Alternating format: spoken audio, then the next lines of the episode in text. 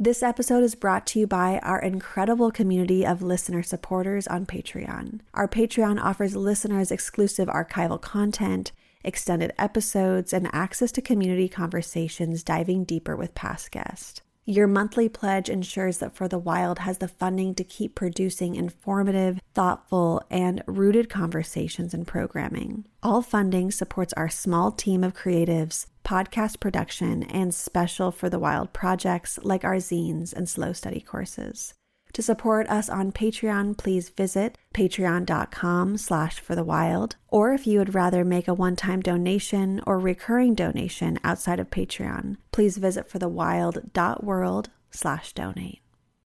Hey, For the Wild World, it's Molly here, the media director of For the Wild, and I just want to give you a weekly reminder to please consider subscribing to our drip campaign.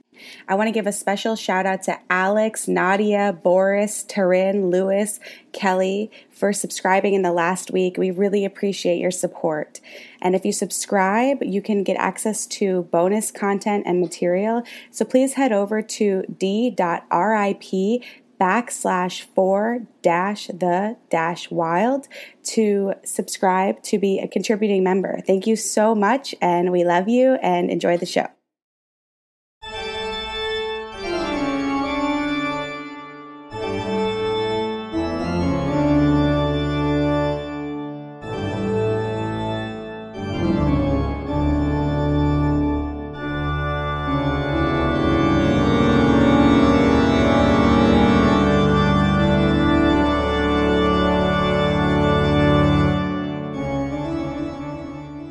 We've got really good things here in the horizon for trying to save the earth one death at a time.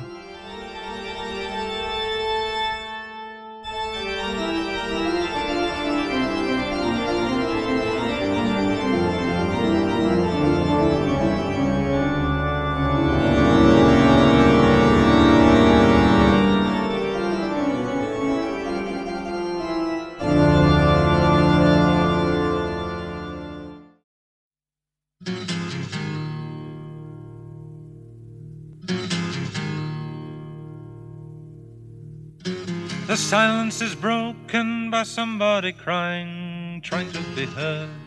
Never a word. Always the attitude, sort out your own. Always alone. Wishing for something the world is denying. Out in the wilderness, somebody's crying.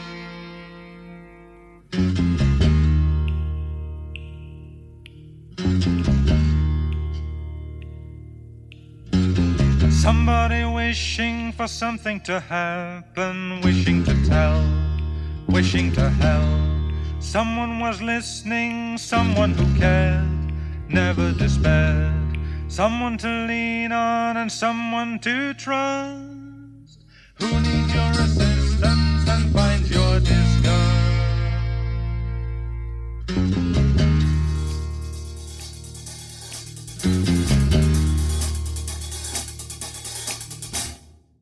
Hello and welcome to For the Wild podcast. I'm Ayana Young. Today we will be speaking with Elizabeth Fournier. Elizabeth is the author of the Green Burial Guidebook Everything You Need to Plan an Affordable, Environmentally Friendly Burial. She is owner and operator of Cornerstone Funeral Services outside of Portland, Oregon. She serves on the advisory board for the Green Burial Council, which sets the standard for green burial in North America. She lives on a farm with her husband, daughter, and many goats. Well, welcome to For the Wild, Elizabeth, and thank you so much for seeing the beauty in death and bringing that to people everywhere. And thank you for seeing the beauty in it. I loved how you introduced me and the concept of wanting to really talk about this and take a deeper dive into what it is like to have a green afterlife.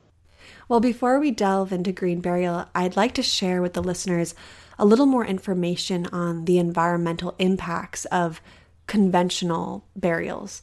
For example, in the United States, conventional burials annually use 30 million board feet of hardwoods, 2,700 tons of copper and bronze, and 1,636,000 tons of reinforced concrete. The amount of casket wood being used is equivalent to 4 million acres of forest, which, if left in trees, could actually sequester 65 million tons of CO2 a year.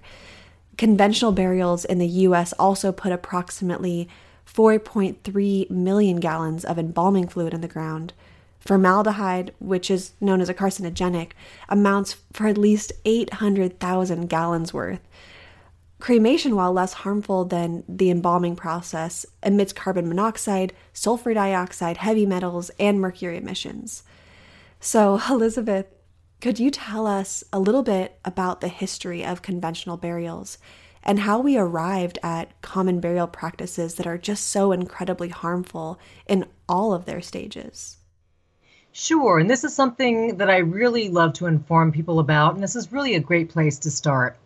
So, green burial or natural burial, whatever you want to call it, those two terms are really interchangeable. These have existed since the beginning of time. I mean, for most of human history, when the dead were buried, we were really wrapped in shrouds. We were placed in simple wooden boxes. We were lowered into just a basic hole covered with the earth. And then we returned naturally to the earth and we had some small ceremony, but there weren't products and services, and it's not like what we see now. This is how we went about our lives until the Civil War came and why the Civil War is such an important turning point in the funeral industry is because there is magnitudes of boys that passed away and were killed in battle.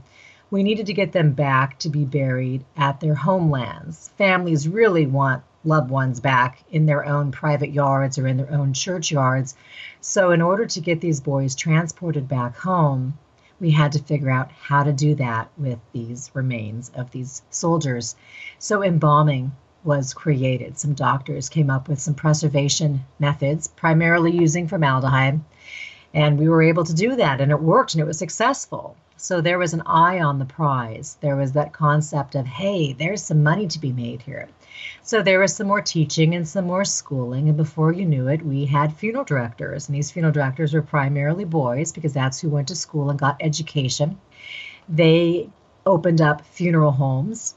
And rather than having the family keep their loved one in the front funeral parlor, they were having their loved ones whisked away from the home into the funeral parlor that was in town. So, with that, we no longer had the craftsmen making the basic casket. We were being provided different services, and there were uh, all these different fancy boxes that came along to be buried in. Then we could be embalmed and preserved, and we can go in fancy cars. And then before we knew it, this whole funeral industry was just blossoming and burgeoning rather than using the standard churchyard, there is the design in the 1950s of the memorial park and the idea that we could find this wonderful swath of God's acre that would be green and be majestic and beautiful. And in order to keep it like that, of course, we have to fertilize it and we have to put all the pesticides down to make it sparkling green. But this would be a wonderful, lovely place to have your loved one in order to keep those grounds that way. Not only do we have the external chemicals, but we had the grave liners, which is a concrete box which would go inside these graves to hold the earth up. So you sort of can see the progression here. We had the progression of the funeral industry, of the cemetery industry, but really we're having the regression of our love and our upkeep of, of the environment. Hmm. Wow, that's so interesting to see how the Civil War and the death of these boys, like you mentioned, really being the catalyst for industrialized burials. I never knew that. That's really interesting. So, just to speak about these green burials more. So, what you said, you know, not using embalming fluids and burying the body in a biodegradable shroud or coffin, and there's no concrete vault or grave liner. But I'm wondering if you can share with us a bit more about the work you do with green burial and perhaps some of the misconceptions surrounding the practice.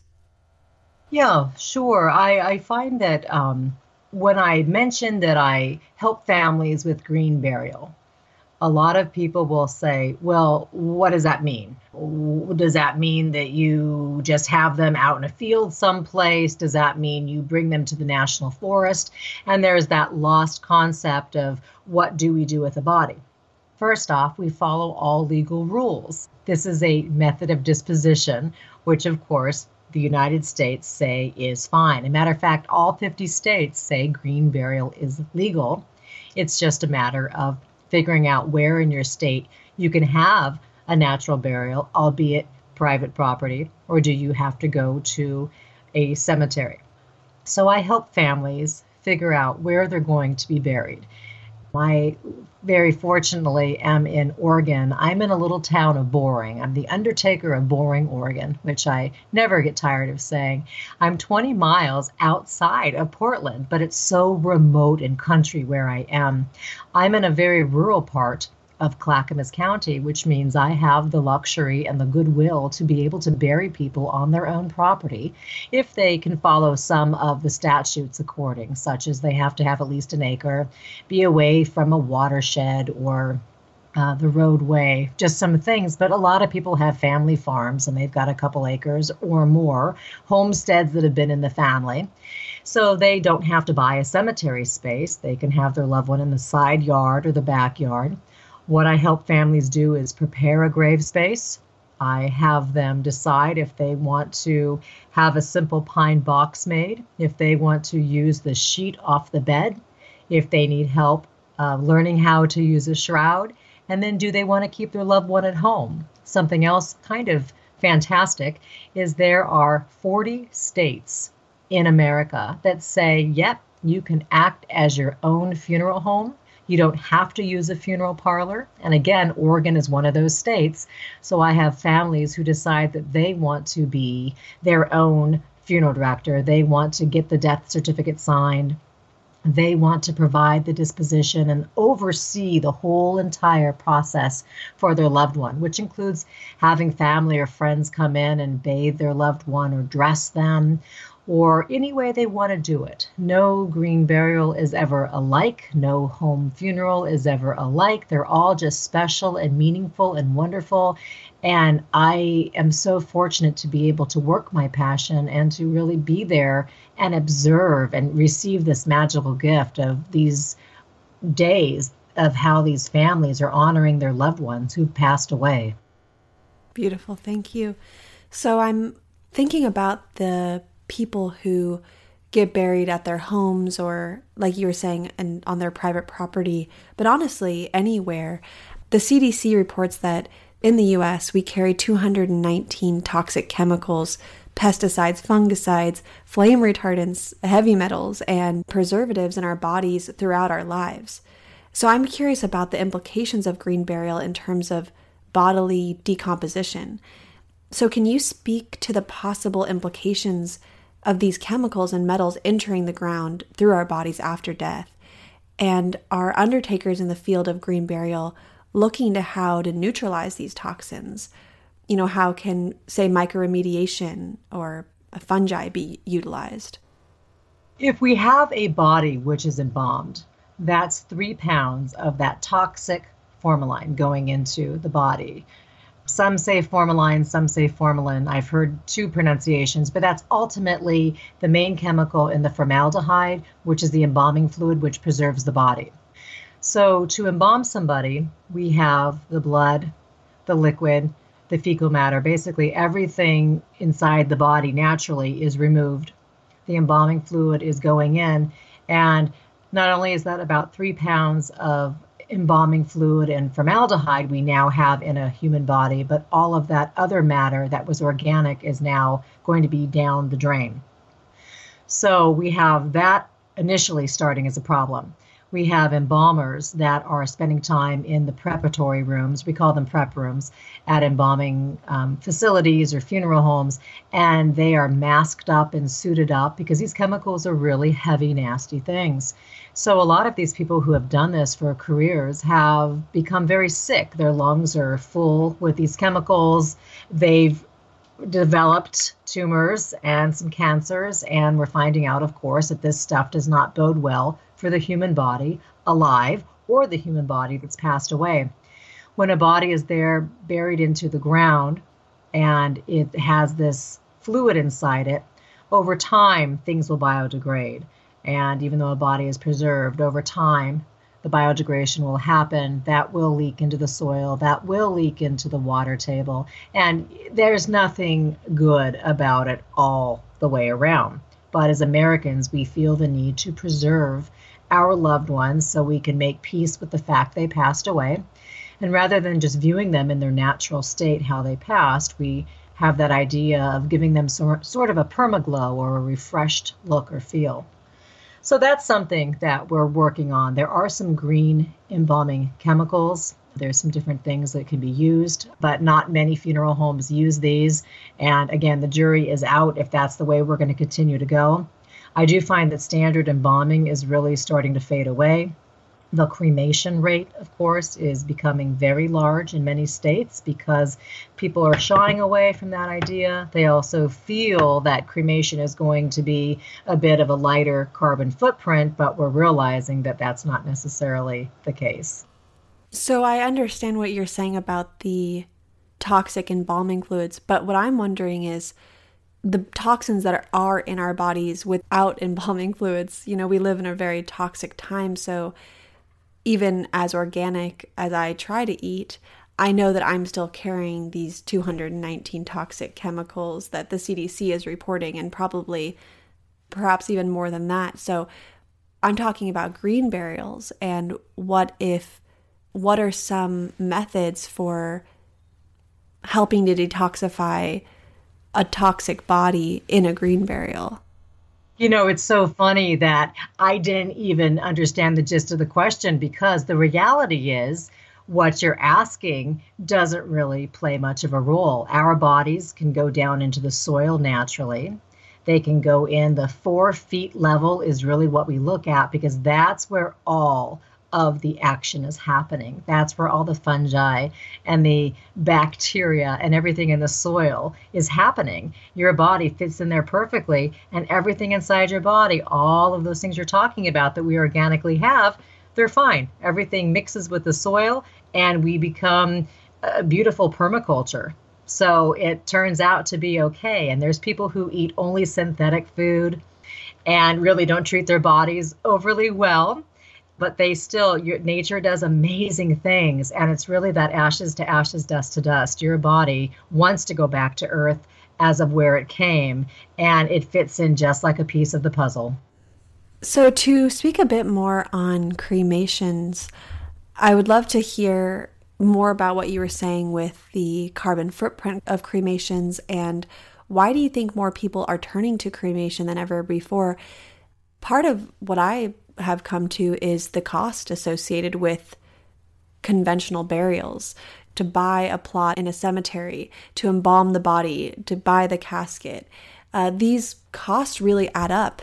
And so, if you could speak a little bit about the cost of the conventional method as well as cremation, I know that might be a two part question, or perhaps they intertwine. So, cremation has become very popular, and this is because there are so many baby boomers who are now passing away, or they're deciding to make the plans for people in their lives that are passing away. Baby boomers are those who were born between 1946 and 1964, and these are the people that we can thank for the curbside recycling and for the idea of putting your paper into the paper bin for it to be picked up and reused. These are people who cared about styrofoam not being something that we all walk out of restaurants with. They really started the green lifestyle because of them, you know, there's Birkenstocks, there's all of these wonderful things that have happened.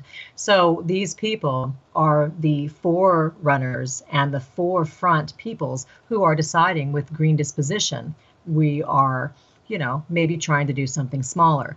Rather than buying a full grave space, they collectively, throughout the years, have decided that cremation would be a better idea. You're not going to be purchasing land, you're not going to be embalming a body, you're not going to be putting it in a metal casket, putting it into a grave liner, and you're not going to be taking all of these wonderful resources and burying them. So I'll have a cremation, I'll save money because, of course, it's going to be less money than purchasing all of those products. And my cremains can be scattered, they can be buried, they can be placed on the mantle, they can be any place you want. And that seemed like a really fantastic idea because they thought, well, we're saving money and we're saving the environment. Well, they are very correct on the idea of saving money. Definitely. Any funeral home you go into, if you ask to see their general price list, you will see a direct cremation or even a cremation with a visitation or a simple service is going to be running you a lot less than what we consider modern burial with the casket and all of that. Well, studies have come, and what we're learning is the green concepts of cremation um, weren't coming through with that. So, what has happened now is we have something called alkaline hydrolysis, and there are 12 states that have said, yes, this is a fine method of disposition, and they're trying to change up how we take care of cremation. In a standard cremation, you're going to have the fuel consumption, and then you're going to have the electrical consumption, and there's going to be all the other emissions. There is so many things going on that's going out into the environment, and we're really trying to stay away from that. What's happening with the alkaline hydrolysis is this is a basic stainless steel cylinder. There is going to be uh, high pressured water. It's going to be potassium chloride. Ultimately, you're going to have the same output as you do with cremated remains. It's the same amount of time it's only a couple hundred dollars more, but you're really taking that huge carbon footprint down to about 10%. The output, the water, everything afterwards, many people who own these machines have this water going to seed farmers and going to pig farmers. So they're able to reproduce that water again and give it to people who are using it in ergonomic ways, which is really quite fantastic. So we're coming a little bit full circle even in our thoughts with cremation. Yep, it's going to be less money. Yep, you're not going to have to have valuable land space. But now rather than have all of the butane and the gas go into heating that machine up to 1800 degrees and having all of the mercury from your teeth go out into the environment and have all that go through the ozone and come down to the land and have the little chickens eat it. And then that possible pacemaker or defibrillator, which gets missed by the funeral director and goes to the hot flame of the retort and ends up having all of that just terrible radiation going out into the universe. We're really minimizing that. So we've got really good things here in the horizon for trying to save the earth one death at a time.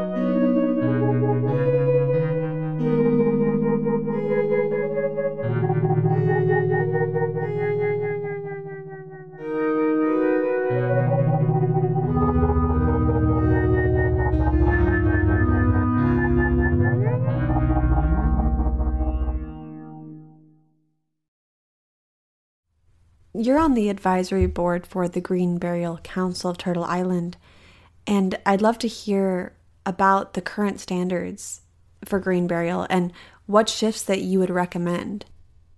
Sure. So, the Green Burial Council is an organization that came to be with some people who had been in the funeral industry, the conservation industry, the energy industry, the environmental industry, and just realized that we need to have some sort of regulations or some sort of standards so people not only understand what green burial is, so there are some rules, some regulation, and ultimately just some information. I mean, information is really the biggest thing when it comes to all of this. So they decided that it might be a good idea to have different cemeteries and funeral homes who say that they want to offer green services to be able to have a place where everything can be regulated.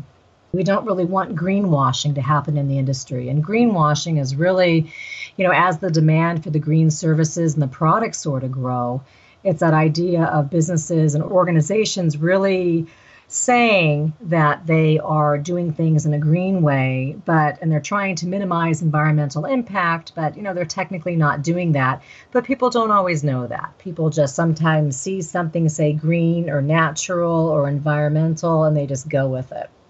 So the green burial council does talk about the idea of what a green burial cemetery will look like. So i'm really glad to be able to share with your listeners that there are three different layers of green burial cemeteries, and they sort of have different purposes. And what I mean by that is there's First off, there's a hybrid cemetery. There are many cemeteries out there that were already started. They already had modern burial techniques. They had headstones, they had the rows of graves. And these cemeteries are deciding that either, yeah, you know, we have this acre or two over that's undeveloped and we're going to allow green burials to happen there. Or they've decided to allow any grave space throughout the park to be able to have a natural burial. And that would mean somebody can come in with their loved one either in a shroud or a cardboard box or in a natural casket. They can lay their loved one to rest inside the grave space without any sort of a grave liner or a barrier that won't help them biodegrade. They can help backfill the grave with soil and spend their time, and they can have a natural burial inside a regular cemetery where you do see headstones and everything looks like a relatively standard cemetery. The next level of cemetery, um, there's a lot of these springing up too, are natural burial preserves. And these are created with the idea of just a natural burial. So all the bodies buried there, they do not have any embalming. They are not going to have any sort of metal in the casket or toxic glue, shellac, lacquers. They're not going to have any sort of a concrete or a steel burial vault. And those graves are going to be, the soil is dug from them and removed the, the layer from the topsoil to the sod to however the natural elements are that will be put back directly in line as it was removed. So, meaning there'll be piles of the soil. So, we will put everything back. We don't just fill the hole with dirt as a whole. We little by little put everything back. So, the permaculture and everything is exactly how it needs to be. We want the root systems to be able to reconnect again. And then that grave is never mowed, it's never fertilized. It looks however it looks. It's going to grow organically with whatever natural foliage and fauna is occurring there at the cemetery. So it gives it a really nice sort of meadow field, and which is wonderful. Some of those cemeteries say you can bring in seeds for wildflowers, and they have their own rules. The third level, and uh, the grounds that we see less of but are becoming more and more and more important in the green burial movement are the conservation burial grounds. And these are the cemeteries that have all of the requirements of the green burial in the natural setting. But ultimately, these are really trying to keep that high degree of the intrinsic social and ecological value. We're really trying to make sure that the land is being conserved. The money that's coming in to buy these grave spaces, either the money is specifically going to regulate and be an endowment fund for this land, or at least half of the money is going back to buy more land for more graves. So ultimately, we're getting into that idea of green burial land where more acres are coming, and rather than God's small acre of a cemetery, we will have areas and maybe even a green burial forest. And the idea of this is a wonderful landscape right here to bring your loved one back to earth to come full circle how it was definitely meant to be. And we're just trying to work with the ecosystems as best as we possibly can. Wow, that's so incredible. And I just have a um, clarifying question between the, I guess, green cemetery and the conservation burial plots. Um, I guess I'm wondering is the only difference that one is meant for conservation and obtaining more land for conservation that maybe isn't all completely a burial site, but the burials that do occur go into purchasing more land for more conservation. Maybe it's uh, public land, or yeah, if you could just get into some more details around the two and how they would function, and how they do function. Sure, right. So the, the conservation sites are really put together to be able to develop more land specifically for burials. Our very first conservation site came back in 1993 in a place called Ramsey Creek Preserve, and that was done in Westminster, South Carolina. There was a town doctor named Dr. Billy Campbell, and he was a naturopath, and he really wanted to be able to bury people on private land and have this sort of nature preserve. Um, the state, the city, they all thought he was pretty cuckoo, and they weren't really up for the idea but the only thing that allowed him to move forward was he was the town doctor and he was very revered and very respected. So he was able to move aside and do this. He had 33 acres that he chose.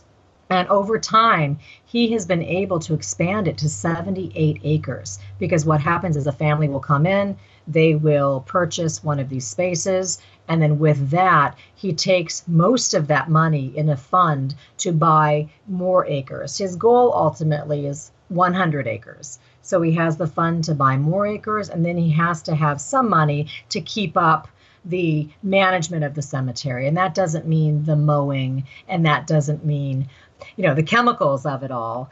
Uh, but just be able to obviously when you have land in general i mean somebody needs to prepare the grave spaces there's just some other things which need to happen to, for keeping a business open so, and most of these wonderful preserves like this have waterfalls and they have native vegetation and footpaths, and they're lovely. Now, as far as natural burial grounds, they ultimately are doing most of this However, they don't have that designation that all monies that come in need to be put towards buying new spaces. They can stay at their same acreage, they can be doing what they're doing, and they can just be a preserve which is set aside for burying people. So, does that answer your question? Yes, absolutely. And I would love to hear about more of these both green cemeteries and these conservation plots. You know, you'd mentioned the one in South Carolina, but are there any others uh, that you could share with the audience so that they can start looking into them? Maybe ones that you really resonate with, uh, ones that you're really liking their model. Mm-hmm. Yeah, I'm sure. There are um, a few in California that I'm really, really, really enjoying just because that's a state close to me. Now, there are the ones in California are just natural burial. Um, the ones I'm thinking about. There is one that is called Forever Fernwood. And this is right above San Francisco.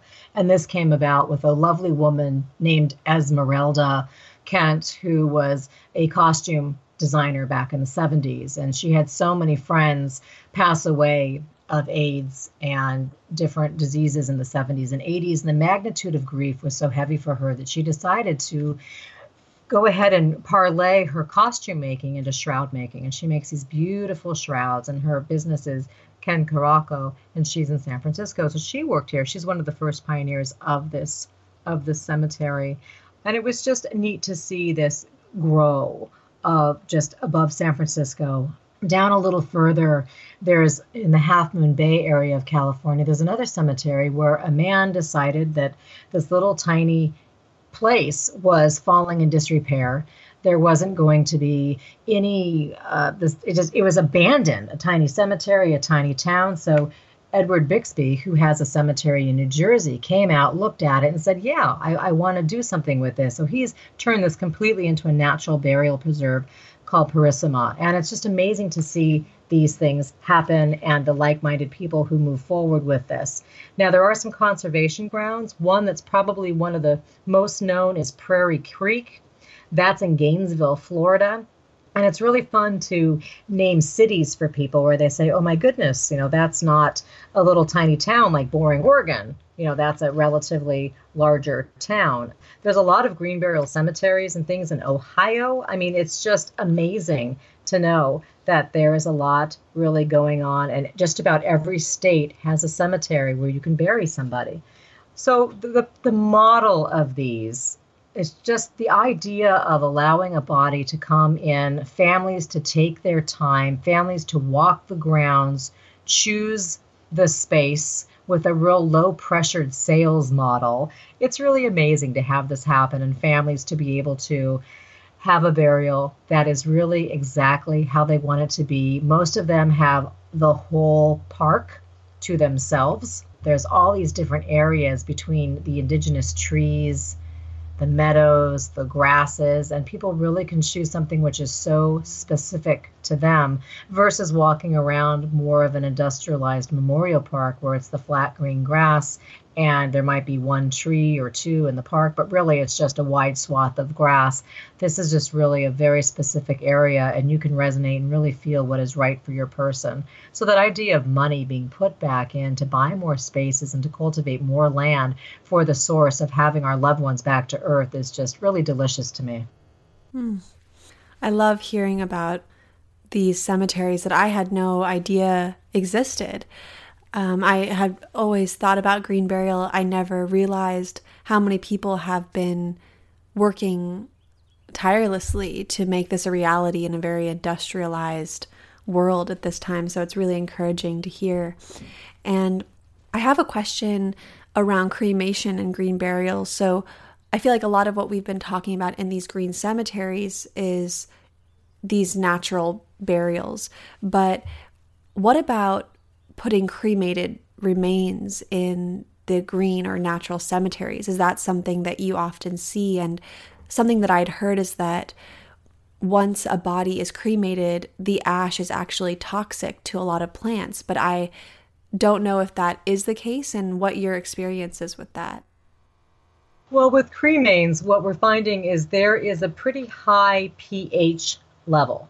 So that's sort of acidic when you're going to bury cremains, problem with those is if you bury them all in one space. For instance, people say, Well, I want to be a tree, and I'm going to take my cremains and I'm going to go ahead and I'm going to place them into the ground. I'm going to put a seedling um, intermixed with this, and my loved one fully will become a tree. Uh, tricky to do that because, again, with the pH level, that doesn't work so well. You can scatter cremains, which helps better if you rake them in and intermix them with the soil. That's definitely a better idea. People have buried cremains inside green burial spaces. Now, primarily, it's for the body to go back into the earth, but I know that ultimately, at that point, if you are cremated, then there's not going to be anything inside you at that point. You're not embalmed. You know, there's all those things that are really are not going to hurt the water tables. There's a man who has a, a product called Let Your Love Grow. And that's the idea of taking undiluted cremains that aren't exactly the healthiest for plants, but he has them mixed. The cremation ash is mixed with a, a specially formulated organic matter. And that way, the cremains can be used fully for planting soil. And the mixture becomes a low, very low sodium and really low pH content and then that way those ashes can release just nutrients that will fertilize plants. So that's one way to do that. Other families have decided to rake them. Other people have taken the cremains and have gone ahead and put them in more of an eternal reef. You can spend eternity there at the bottom of the ocean. There's these wonderful pods that a Georgia based company called Eternal Reefs makes. And it's human ashes. It mixes them with the cement and they create these reef balls. They look like these huge wiffle balls and they're sunk offshore and they become these artificial reefs and fish and other marine life really go through them and enjoy them and they you know they support the sustainable ocean and it is uh, something interesting. You can use it by locating with the gps system so you sort of know where your loved one is. It's kind of a neat thing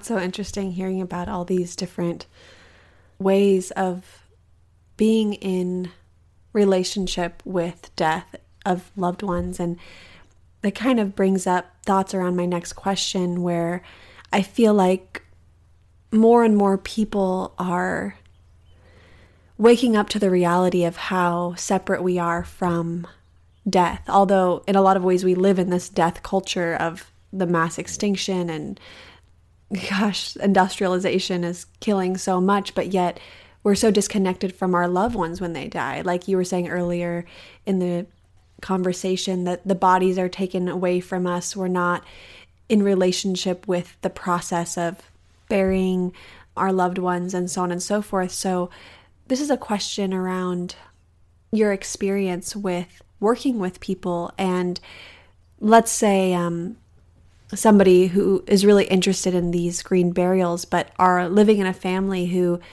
this may be something that's odd or doesn't feel quite right you know what is some advice that you have in starting conversations within families around this to hope to inspire people to move in this direction I appreciate you asking that question because that's really a reality piece. And when someone dies, it's a reality and it's something that's very uncomfortable and it brings out personality traits that sometimes aren't the best. If you are thinking that your loved one who's passing away soon or yourself, you would like to do something more green, then you need to make your wishes known. I think you can help your family out as much as possible. Meaning, a lot of people haven't heard of this. It sounds like a trend, or it sounds like something new agey, or something alternative, when really, like we discussed in the beginning, this is what 90% of humans do for burial. This is something that 150 years ago, you know, Americans were doing this on a daily basis. So we're just getting back to what we used to do really help your family, your tribe, your people, your community, whomever, help them out. There will be a next of kin designated when you pass away, and that is the person who has the choice of what to do with your disposition. And that's either going to be your married partner or your registered domestic partner, your adult child, your parent, your sibling, you know, whoever that is, or if you are someone who doesn't have those people, then it's important to figure out who is going to be your person and make them your durable power of attorney. That's just sort of the legality piece. Then have the conversation with them, let them know what you want to do, explain why it's important to you and what your thoughts are, and try to make it easy on this person by putting some of these pieces together. If you want to have a green burial, I tell people, okay, fantastic. If this is what you want to do, wonderful. So now let's work on where is your burial going to happen? If you have private land, do you want to do that? If you do, then there's steps that we follow. If you don't want to do that, is there a cemetery near you? Is there a cemetery you would like to be transported to? Where is your burial going to happen? if you want to go secure that land and get that space and make that all set up for people, wonderful. If not, if you can at least be very clear on where it is and what it is and who to call, that's very helpful. And then if you don't want your family to buy a standard casket online or at a funeral parlor, then let them know what you want to do. Is there a, a, shroud that you saw online, or is there a shroud maker that you think makes beautiful things? Would you like to be wrapped up in grandmama's quilt that you keep in a special drawer or on your bed? Um, did you want to have your neighbor make you a pine box? Would you like to buy a cardboard box and have people start painting on it with non toxic glue and get this ready? So you probably can see where I'm going. Put some of these pieces in place because when someone dies in the United States, typically what happens is hospice, the nursing home, the funeral home within a very short period of time say, okay, what mortuary are you using? Who's coming to get the body? And then they're whisked off to a funeral home. Sometimes, when it comes your turn to make your funeral arrangements and you show up at the funeral home, they hand you a general price list. They have everything itemized as far as the goods and services and say, This is what we offer, pick what you want. And sometimes it's hard to advocate and say, Well, you know, I had a conversation with my brother Bob, and this is kind of what he wanted to do and you know they might say well uh, uh, that's not really how we do things here or uh, you know all of those things happen so it's important to know that we have family rights Our dead are our property, they're our person. We can advocate for them. And so, if this is something that's important to you, to do something that we don't standardly do nowadays with American burial services, then let somebody know. Put it in that bright colored file, have it on your drawer. Do not put your plans in your safety deposit box because people don't get into your safety deposit box until they have access to get into it, which probably means they have to already have a certified copy of a death certificate, which means they've had to go into a funeral home and already make your funeral plans. And you're probably buried or you're cremated at that point and that doesn't do any good to your wishes. So let your wishes be known. Don't make them too ostentatious. Make it affordable. Maybe even put money aside for the family. And if you especially want to be kept at home and you want to have a home funeral or a home burial, then assemble your team. Hillary Clinton always said it takes a village when it comes to raising a child. Well, let me tell you, it takes a village when it comes to taking care of somebody who passed away somebody needs to either bathe the person or transport the person or get a doctor to sign a death certificate. And one person doing that is tricky. You loved that person, they passed away, you're probably tired, you probably haven't slept great. So, assembling a couple people who can really step up into action and do things is so important. So, get your team assembled and really make those plans put it on paper and communicate. That's really such a wonderful gift that we have that's free talking, just talking, sharing, loving. That is such good information that you shared. I really personally didn't understand all the intricacies of what happens and I was always wondering about the legalities of once somebody dies, you know, what is the process you have to go through to make it legal to be able to bury somebody at home or not in a industrialized cemetery. And so you had mentioned the death certificate. And I guess this is a maybe a really odd question, but if somebody, say, dies at home, um, not in a hospital setting, what would you do in that case to make it uh, legally known that that person has passed and then burying them at home? Do you have to go through professionals? Yeah, what would be the protocol? Okay, so the steps involved is if you happen to pass away in your house, either you are under hospice care, which means you have a medical team which has medical history on you that's watching you medically. So we have somebody right away who can sign a death certificate. That team either is going to have a nurse, they're going to have a provider, being a doctor or a medical director, who says, Yes, fine, I'll sign the death certificate. So that's relatively easy. Hospice then at that point takes over they call the funeral home you chose, or they can turn the care over to the family and the family can go from there. What that means, go from there, would be if you are in one of the 40 states where you can take care of your loved one, then you call either your local mortuary board or your local vital records. And from there, you can get a live death certificate, which means a certificate which now you can write in black ink fill in all the vital records on there. It asks questions such as the person's name, where they were born, their parents' full names, just some basic vital information about them. You go get a provider, someone to sign it, and then it can go on to the county where the person passed away, and you've done your legal paperwork to go ahead and keep somebody at home. Some families just decide that they want to act as a funeral director where they want to do the care. They want to keep their loved one at home for a couple days. They want to provide some sort of cooling. They want to get the paperwork, the transportation, but then they're going to turn their loved one over to the funeral home because you legally cannot embalm or cremate your loved one. You still have to purchase that professional service. So it really depends on what you're planning on doing. Not everybody also is comfortable driving their loved one to a cemetery or has a vehicle can do that. Um, some families don't want to bury their loved one on their own property. So every service is completely different.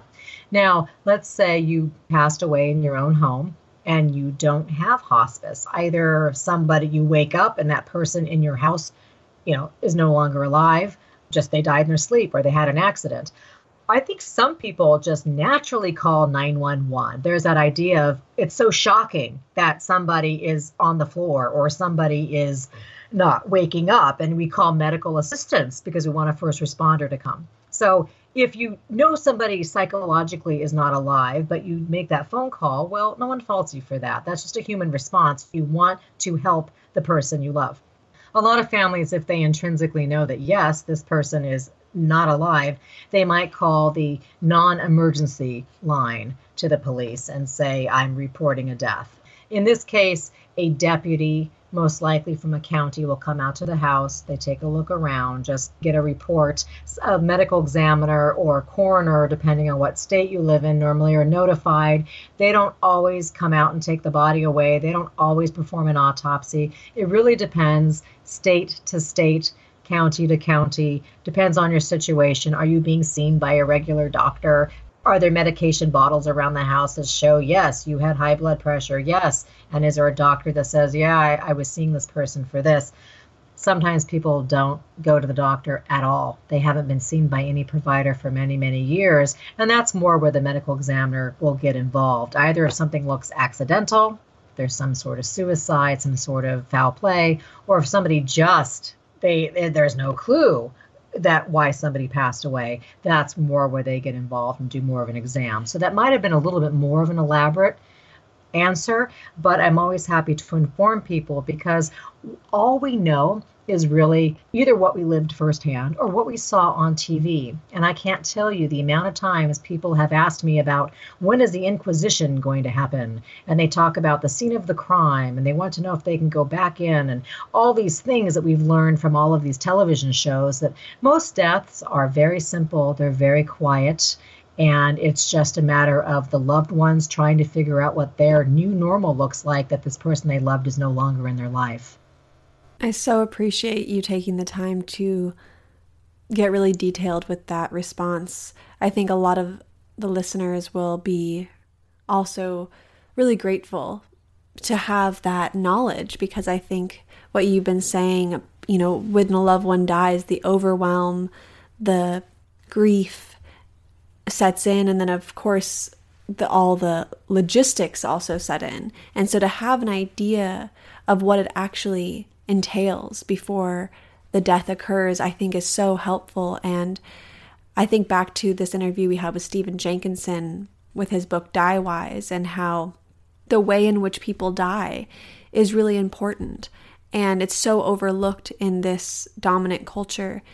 And it's really something that is a detriment to all of us to not have a stronger relationship with death for ourselves, for our loved ones, our family members, so, communication and really talking and thinking about these things before it occurs, I just feel like is such an important thing, important education for all of us to spend time learning about. So, thank you. And I really encourage the audience to seek out a copy of your book, The Green Burial Guidebook.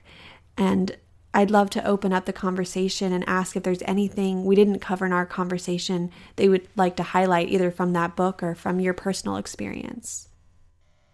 Sure, absolutely. Two things I would like to say. One, I knew at a very young age that I was going to be an undertaker. This was my calling. I had a mother who passed away, as well as my dad's parents, who all lived in the same house. And so it's interesting how I always knew that was my calling. But then I found out after my first green burial, I found out, uh oh, my real calling is to be a, a, green mortician. And it was so powerful. It was such a watershed moment for me. And these green burials that I've had an honor to be a part of have been so eye opening. And I'm so thankful because even though I had a rewarding life as a funeral director and an undertaker. To go one step further into this green world and this environmental world has just been it's been amazing. And then secondly, I want to say to your listeners that when somebody dies in your life, it is so overwhelming. It is so hard. You need to drink your water. You need to remember to eat. You need to stay around positive people. And remember that whatever choices you make are absolutely right. I always encourage people to think about shades of green. If you aren't going to go fully with a green funeral or a green burial, maybe just think about some element where you can be sustainable or you can recycle or just do something for the environment. I think that's a wonderful thing to leave your listeners with. Well, thank you so much, Elizabeth. This has been a really educational and deeply felt conversation. And I really appreciate all of the work you've done for so many years to inform people, to help people in their very vulnerable states, and to teach people that these are realities. Because I, like I said earlier, I think so many of us don't even know that this is an option. And like you said, we learn from television or another experience we've had, but we don't always know all the options. I think many of us don't. So this has been incredibly helpful. Thank you. Thank you so much for taking an interest and sharing your time with me.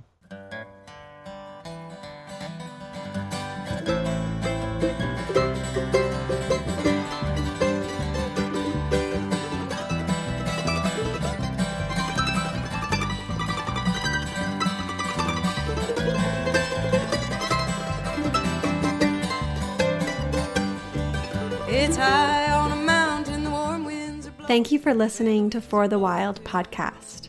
I'm Ayana Young. The music you heard today was by Anne LaPlantine and Kevin MacLeod. Our theme music is Silence Returns by Bo and Like a River from Kate Wolf.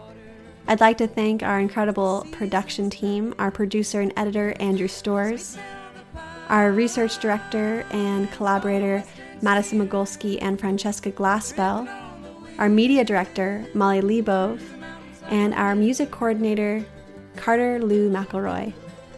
Well, thank you so much for tuning in, and please rate us on iTunes if you haven't already. Also, go to drip, d.rip slash four dash the dash wild, and stay tuned for next week. All right, thanks, and see you later.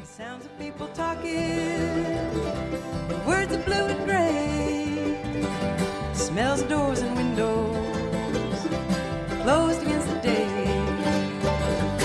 Sweet smell the pines, tall western cedar, drifting on the wind through the mountains like a river.